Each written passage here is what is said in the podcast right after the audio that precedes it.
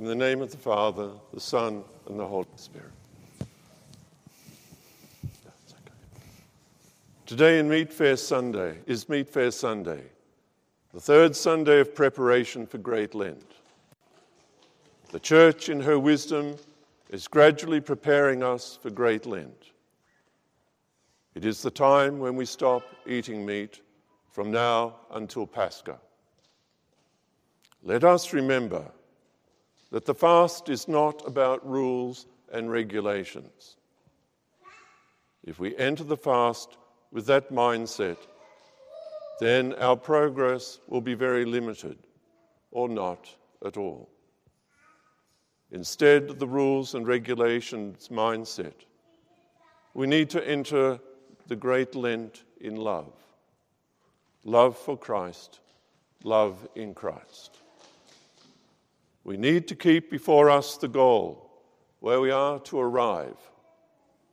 Through the ups and downs and challenges of Great Lent, we need to keep before us the destination, Pascha.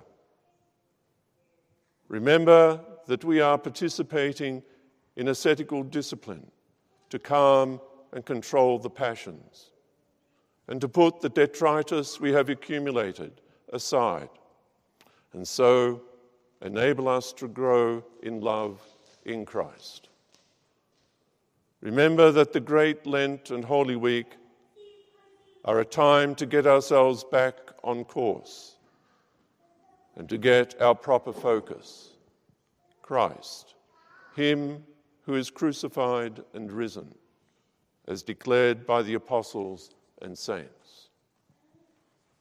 Father Alexander Schmemann reminds us the purpose of Lent is not to force on us a few formal obligations, but to soften our hearts so that it may open itself to the realities of the Spirit, to experience the hidden thirst and hunger for communion with God. When we read the Holy Gospel for today, it is interesting that there is no mention of belief, theory, doctrine, or dogma. Whilst I'm not saying they are not important, they are not going to be the criteria upon which we are to be judged by Christ. The parable in today's gospel makes it very clear. We're going to be judged on our interaction with those whom God has allowed to cross our path in life. How we have treated other human beings, whoever they may be, from all walks of life from the highest in the land to the poorest person begging in the street, from those in the world to those in the church, from the wealthy and privileged to the destitute. As our Lord says, the least of these. It is not just confined to members of the body of Christ, it is all humankind.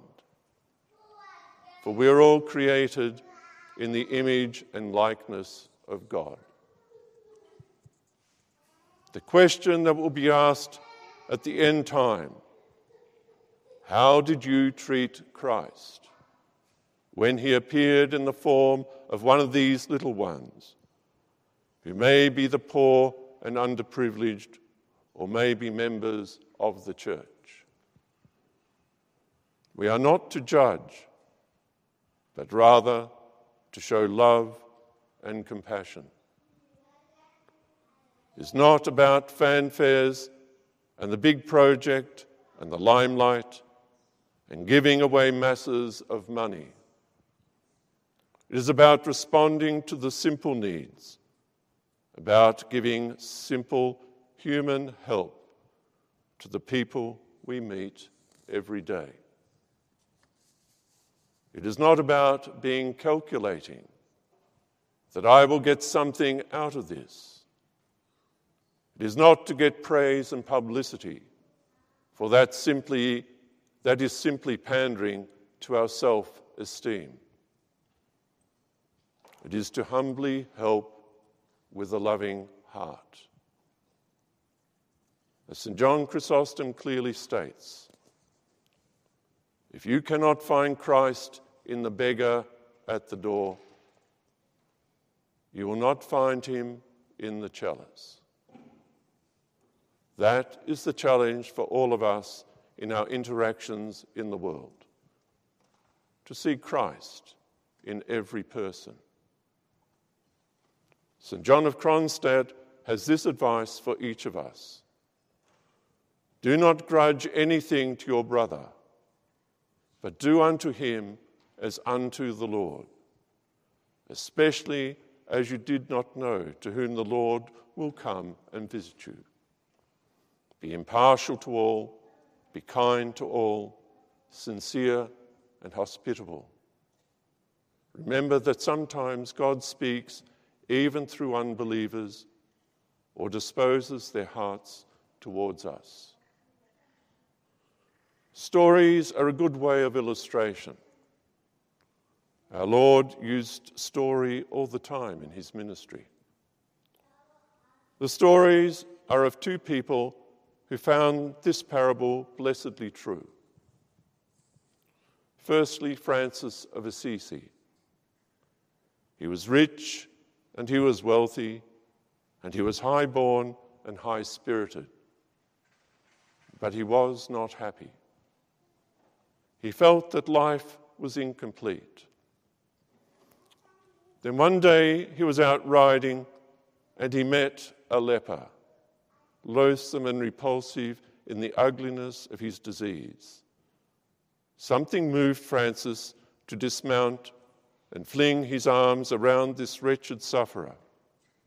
And lo, in his arms, the face of the leper changed to the face of Christ. The other was Martin of Tours. He was a Roman soldier and a Christian. One cold winter day, as he was entering a city, a beggar stopped him and asked him for alms.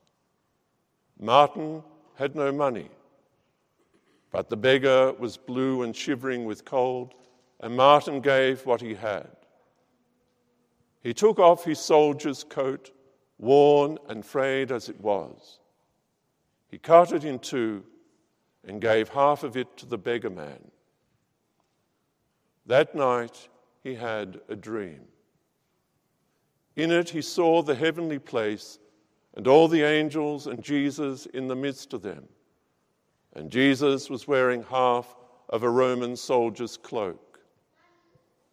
One of the angels said to him, Master, why are you wearing that battered old cloak? Who gave it to you?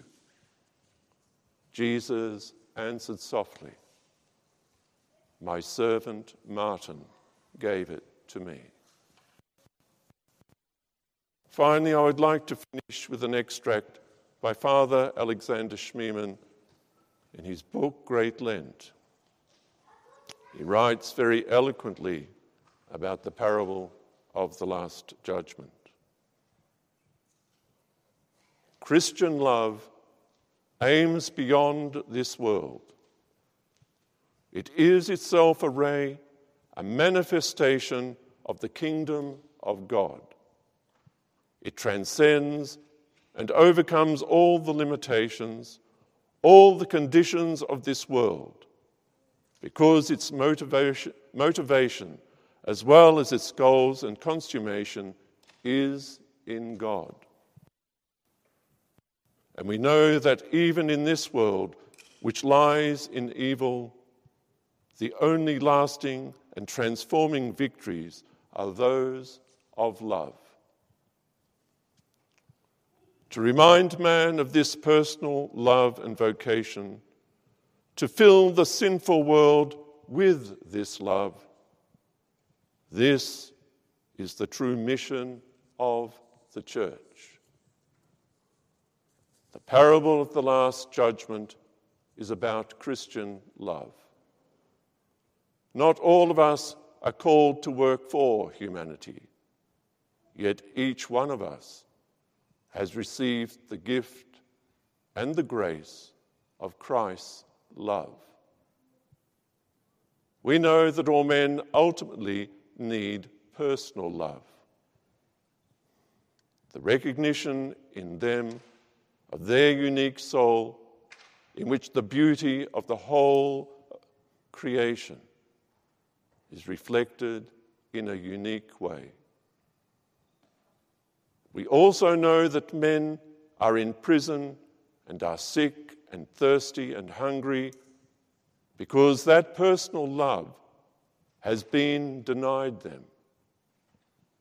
And finally, we know that however narrow and limited the framework of our personal existence, each one of us has been made responsible for a tiny part of the kingdom of God. Made responsible by that very gift of God's love. Thus, on whether or not we have accepted this responsibility, on whether we have loved or refused to love, shall we be judged.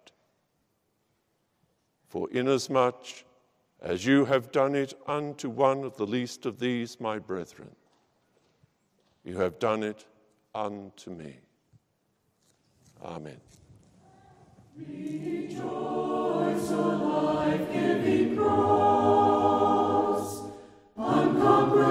trophy of the true faith, door to